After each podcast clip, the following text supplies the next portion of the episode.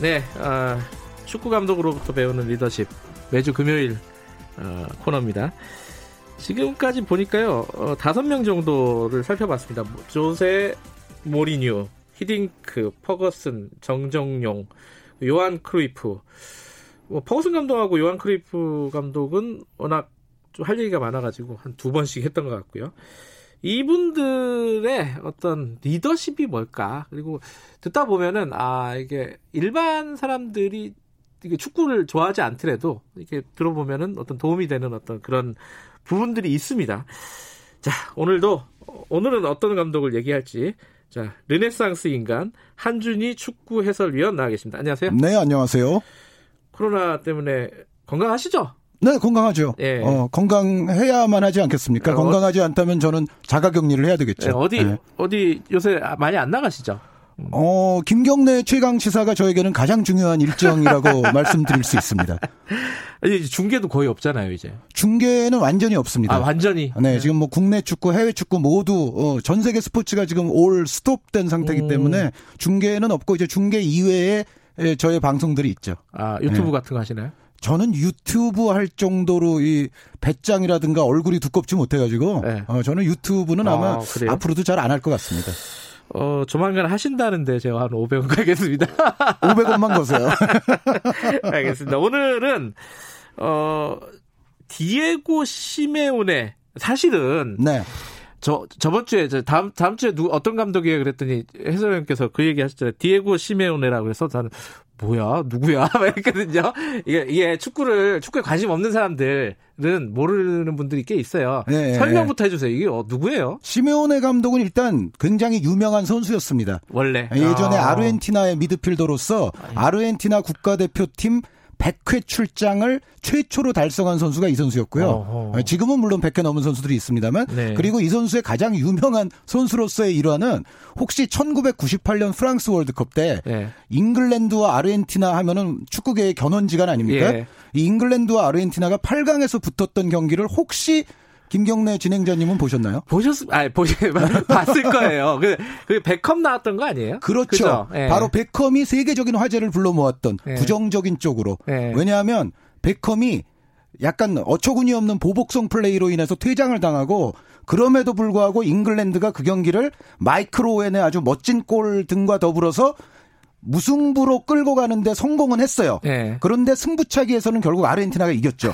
어, 그래서 잉글랜드에서는 그때 베컴에 대한 비난이 엄청났습니다. 그러니까 음. 베컴이 없었기 때문에 사실은 장시간 연장전까지 아르헨티나와 힘들게 싸워서 결국 네. 승부차기로 패했거든요. 그런데 그 베컴을 퇴장을 유발했던 사람이 바로 시메오네예요. 아, 퇴장 유발자였군요. 네, 그러니까 아. 시메오네 선수가 베컴을 먼저 고의적으로 넘어뜨렸어요, 사실은. 음. 좀 화나게 했어요. 네. 그런데 베컴 선수가 거기서 좀 바보 같은 음. 보복성 행동을 했고 그게 이제 퇴장으로 연결이 된 거죠. 음.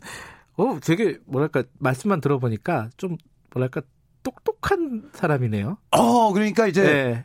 영리한 데가 분명히 있고요. 네, 영리한 네. 데가 분명히 있고 굉장히 투쟁적입니다. 음. 몸을 사리지 않는 불굴의 투사, 불굴의 승부사, 불굴의 리더가 바로 디에고 시메오네입니다. 저도 이렇게 어, 검색을 좀 해보니까 사진 보니까 어뭐 얼굴이 뭐 어떤 아주 꽃미남은 아닌데 네. 이 무슨 배우 같아요. 뭐 액션 배우 뭐 이런 사람들 같아요. 어, 드레스 코드가 네. 검은 셔츠에 검은 넥타이 뭐 이런 정장 계열을 선호하는데 네. 마피아 같죠. 아, 약간 보면은. 느낌이 네. 예 맞아요. 다다다다다다다 뭐 이런 아, 어, 배부, 음악이 배, 생각나죠. 예, 뭐 말론 네. 브런드로하고 비슷하다 뭐 이런 얘기도 하고 그러더라고요. 어쨌든 선수로서도 굉장히 어, 큰 활약을 했던 사람이다. 네. 근데 감독은 언제 된 거예요? 감독은 이제 감독을 시작한 거는 2006년쯤이고요. 음. 아르헨티나 리그 자신의 이제 모국에서 먼저 지도자 생활을 시작을 하고 거기서도 한 두 차례 정도 우승을 했습니다. 그런데 네. 시메오네 감독이 세계적으로 유명해진 거는 역시 스페인 라리가의 아틀레티코 마드리드 지휘봉을 잡았던 음. 2011년 연말부터라고 볼 수가 있어요. 아틀레티코 마드리드. 근데 우린 마드리드 하면 레알 마드리드잖아요. 오, 축구를 많이 아시네요. 뭐 몇 개 알아요. 저 유벤투스 뭐 우리 뉴스에 많이 나오는.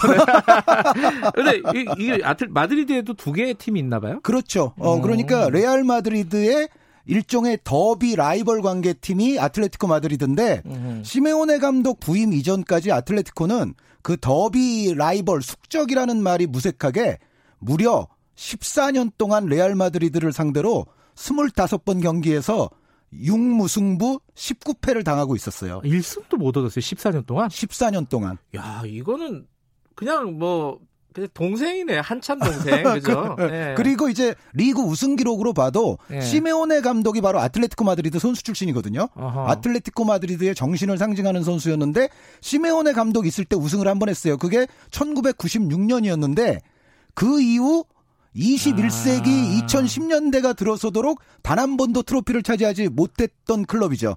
아, 그러니까 자기가 우승을 만들었던 팀 선수 시절에 네네. 그 팀의 감독으로 간 거군요. 그렇죠. 아, 그때 근데 한참 어려울 때 성적도 안 좋고 성적이 시메오네 감독이 부임할 때 이제 강등권과 승점 차이가 4점이었고요. 네. 예. 강등권과 4점이라면 이제 리그 진행 여부에 따라서 잘못하면 2부 리그로 떨어질 네. 수도 있는 위기 국면이었고 또 컵 대회에서는 3부 리그 클럽 3부 리그면은 엄청나게 작은 클럽이잖아요. 네. 그런 팀에게 패했던 때예요. 아, 3부 리그 팀한테. 네, 네. 강등권과 승점 차도 얼마 없고 아. 3부 리그 팀에게 예, 구강컵에서 또 패전을 했을 때 그때 시미오네 감독이 지휘봉을 거머쥐게 됩니다. 아, 그 이제 위기의 팀 그리고 한참 어려운 팀에 부임을 해가지고 이제 잘 되게 했으니까 지금 오늘 가져올 그렇죠. 거 아니에요. 네. 근데 뭐 억지로 끼워 맞추면은 지금 뭐 위기의 어떤 순간에 지도자로서의 리더십 이런 것들을 잠깐 뭐 그래도 볼 수는 있겠네요, 그죠? 그 것 때문에 어떻게 보면 지금 시메오네 감독을 선정을 한 건데요. 아 그래요? 네, 시메오네 아. 감독은 투사형, 정말 전사형, 파이터형 리더라고 볼 수가 있고요. 어허. 그리고 어, 시메오네 감독의 가장 이제 리더십의 어떤 교훈으로 제가 생각하는 부분이 뭐냐면 네. 시메오네 감독이 아틀레티코 마드리드 처음 부임했을 때 이런 얘기를 했다고 합니다. 우리는 이제부터 레알 마드리드나 바르셀로나와는 다른 축구를 할 거야. 아. 우리는 다르게 할 거야.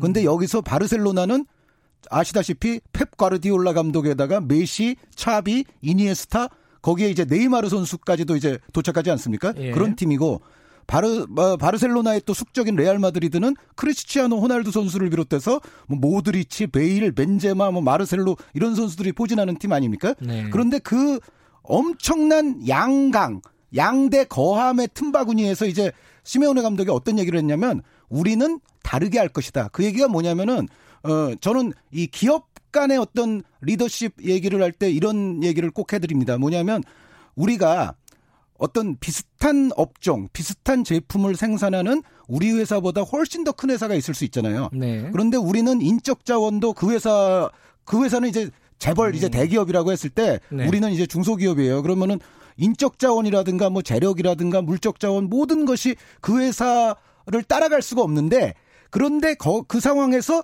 비슷한 제품, 비슷한 유형의 상품을 생산하려고 하면 우리 제품이 소비자들로부터 외면 받을 수밖에 없어요. 아, 똑같이 하면 안 된다. 똑같이 하면 안 돼요. 큰 애들이랑. 네. 예. 그러니까 시메오네 감독의 가장 큰 교훈은 제 생각에는 이겁니다. 다름의 미학을 실천한 지도자예요. 음흠. 어, 그러니까 우리는 레알과 바르셀로나와는 다른 축구를 할 거야. 음흠. 그래서 아틀레티코가 그때부터 시도한 축구가 전 세계 축구에 지금까지도 영향을 많이 끼치고 있습니다. 뭐 길게는 설명 못 하겠지만 전술적 이런 것들은 뭐 뭐가 달랐던 거예요? 간단히 축구가? 말씀드려서 네. 그 사장됐던 포메이션인 442 포메이션을 부활을 시켰고요. 시메오네 네. 감독이 그 442 포메이션을 활용하면서 엄청나게 견고하고 끈질긴 이른바 카테나치오 같은 수비 축구를 선보였어요. 아, 수비 축구를 했군요. 네, 그러니까 예. 그 전까지 아틀레티코는 레알과 바르셀로나처럼 뭔가 화려하고 공격적이고 볼 점유도 오래하고 이런 축구를 음. 시도하려고 했는데 계속 성적이 안 나왔거든요. 없는 살림에 네, 바로 그렇죠. 네, 네. 그런데 완전히 레알 바르셀로나와는 판이한 수비를 기반으로 하는 축구를 시도해서 결국은 이제 2, 3년 후에 이르게 되면 아틀레티코는 라리가에서 음. 3대 거두로 떠오르게 됩니다. 네, 삼두마차 클럽으로 떠오르게 되고 유럽 전체를 통틀어서도요. 최근 한 7, 8년 동안 아틀레티코 마드리드는 유럽 5강 클럽이라고 볼 수가 있어요. 아, 그, 그 정도로 성장을 한 거예요? 네, 여기서 5강이라 음. 하면 레알 마드리드, 바르셀로나, 바이에른 뮌헨, 아틀레티코 마드리드, 유벤투스를 가리킵니다. 아, 여기 예, 유감스럽게도 잉글랜드 클럽은 들어가지 못했습니다. 한 음. 7, 8년 동안. 근데 아까 그런 말씀하셨죠. 전사형, 투사형 리더십이라고 하셨는데 근데 그런 사람들 밑에서 일하면은 힘들잖아요. 선수들 막뭐 반, 반발하거나 이런 일들은 없었습니다. 그런 일이 거의 없어요. 왜 그런 거죠? 네, 거의가 아니라 뭐 전혀 거의 없었다고 아니, 볼 수가 있을 정도로 그런 게 있더라고요. 선수들이 만약에 어, 이 감독이 다리에서 뛰어내리라 그러면 뛰어내릴 거다. 뭐 이런 어록이 있더라고요. 그런 얘기를 한 선수들이 근데, 많죠. 근데 리더십이 뭐길래 그 비밀이 뭐길래? 그러니까 시메오네 감독은 네. 정말 열정적이고 선수들과 함께 호흡합니다. 함께 한다. 네, 그러니까 아. 선수 시절에도 굉장히 투쟁적인 선수였다는 말씀을 드렸습니다만 예. 우리 팀은 11명의 시메오네가 뛰는 팀이어야 돼. 라는 식으로 만들고 그거를 선수들이 이 감독의 열정에 동화가 되는 거예요. 감화가 음. 되고. 어, 감독이 워낙에 열정적이고 실제로 경기장에서 보면은 시메오네 감독이 거의 응원단장 역할을 하거든요. 관중들을 향해서 막 팔을 휘젓고 관중석 앞을 뛰어다니고 합니다. 감독이. 아, 힘들겠더라고요. 저도 이게 유튜브로 한번 잠깐 봤는데. 아 보셨어요? 네, 네, 뭐, 네. 너무 그 뭐랄까 진짜 열두 번째 선수라는 말이 예, 예. 그, 그 육체적으로도 그럴 것 같다 이런 생각이 들더라고요. 그렇죠. 그러니까 예. 몸소 어떤 팀에 대한 열정을 자신이 실천해 보이고 그럴 때 이제 관객들은 팀과 동화되고 카타르시스를 느끼고 음. 여기에 이제 선수들도 이 감독의 열정을 인정하는 거예요. 음. 아, 나는 이렇게 열정적으로 우리 팀을 위하고 또 나를 위하고 우리 팬들을 위하는 감독이라면 나는 정말 이 감독을 위해서 온 몸을 다 불사르겠다 하는 음. 선수들이 계속 쏟아져 나왔죠. 아, 이게 감독들마다 다 개성도 넘치고 그죠? 네. 리더십에 뭐 정답은 없겠지만 또 이분은 이런 어떤 열정 어, 그런 걸로 선수들과 같이 같이 하는 그런 리더십이군요. 그렇죠. 그러니까 음. 예전 같으면은 장수가 그 직접 관우 장비 직접 앞에 나가서 싸우잖아요. 네. 근데 이제 현대 전투가 될수록 이제 장군들은 좀 뒤에 있긴 한데 돌격 앞으로 하고 네. 뒤에 있잖아요. 시메오네 감독은 약간 old school 음. 옛날식 장군인 거죠. 알겠습니다. 좀 더 길게 했으면 좋겠는데 어, 어 시네오메 감독은 여기까지만 하라네요. 다음 주에는 다음 주에는 누굽니까? 다음 주에는 시메오네 감독과 좀 판이한 리더십도 굉장히 잘 통할 때가 있다라는 걸 네. 보여드리기 위해서 카를로 안첼로티 감독 안첼로티 얘기를 감독? 하겠습니다. 알겠습니다. 네. 자 이번 주도 고생하셨습니다. 다음 주 기대하겠습니다. 고맙습니다. 네, 감사합니다. 자 리네상스 인간 한준이 축구 해설 위원이었습니다. 금요일 마지막 시간이라서 그래도 좀 가벼운 얘기 했습니다. 어, 즐겁게 들어, 들어주셨으면 고맙겠습니다. 김경래 최강기사 여기까지 하고요. 저는 내일 아침, 아, 아니군요. 월요일 아침 7시 20분 다시 돌아오겠습니다.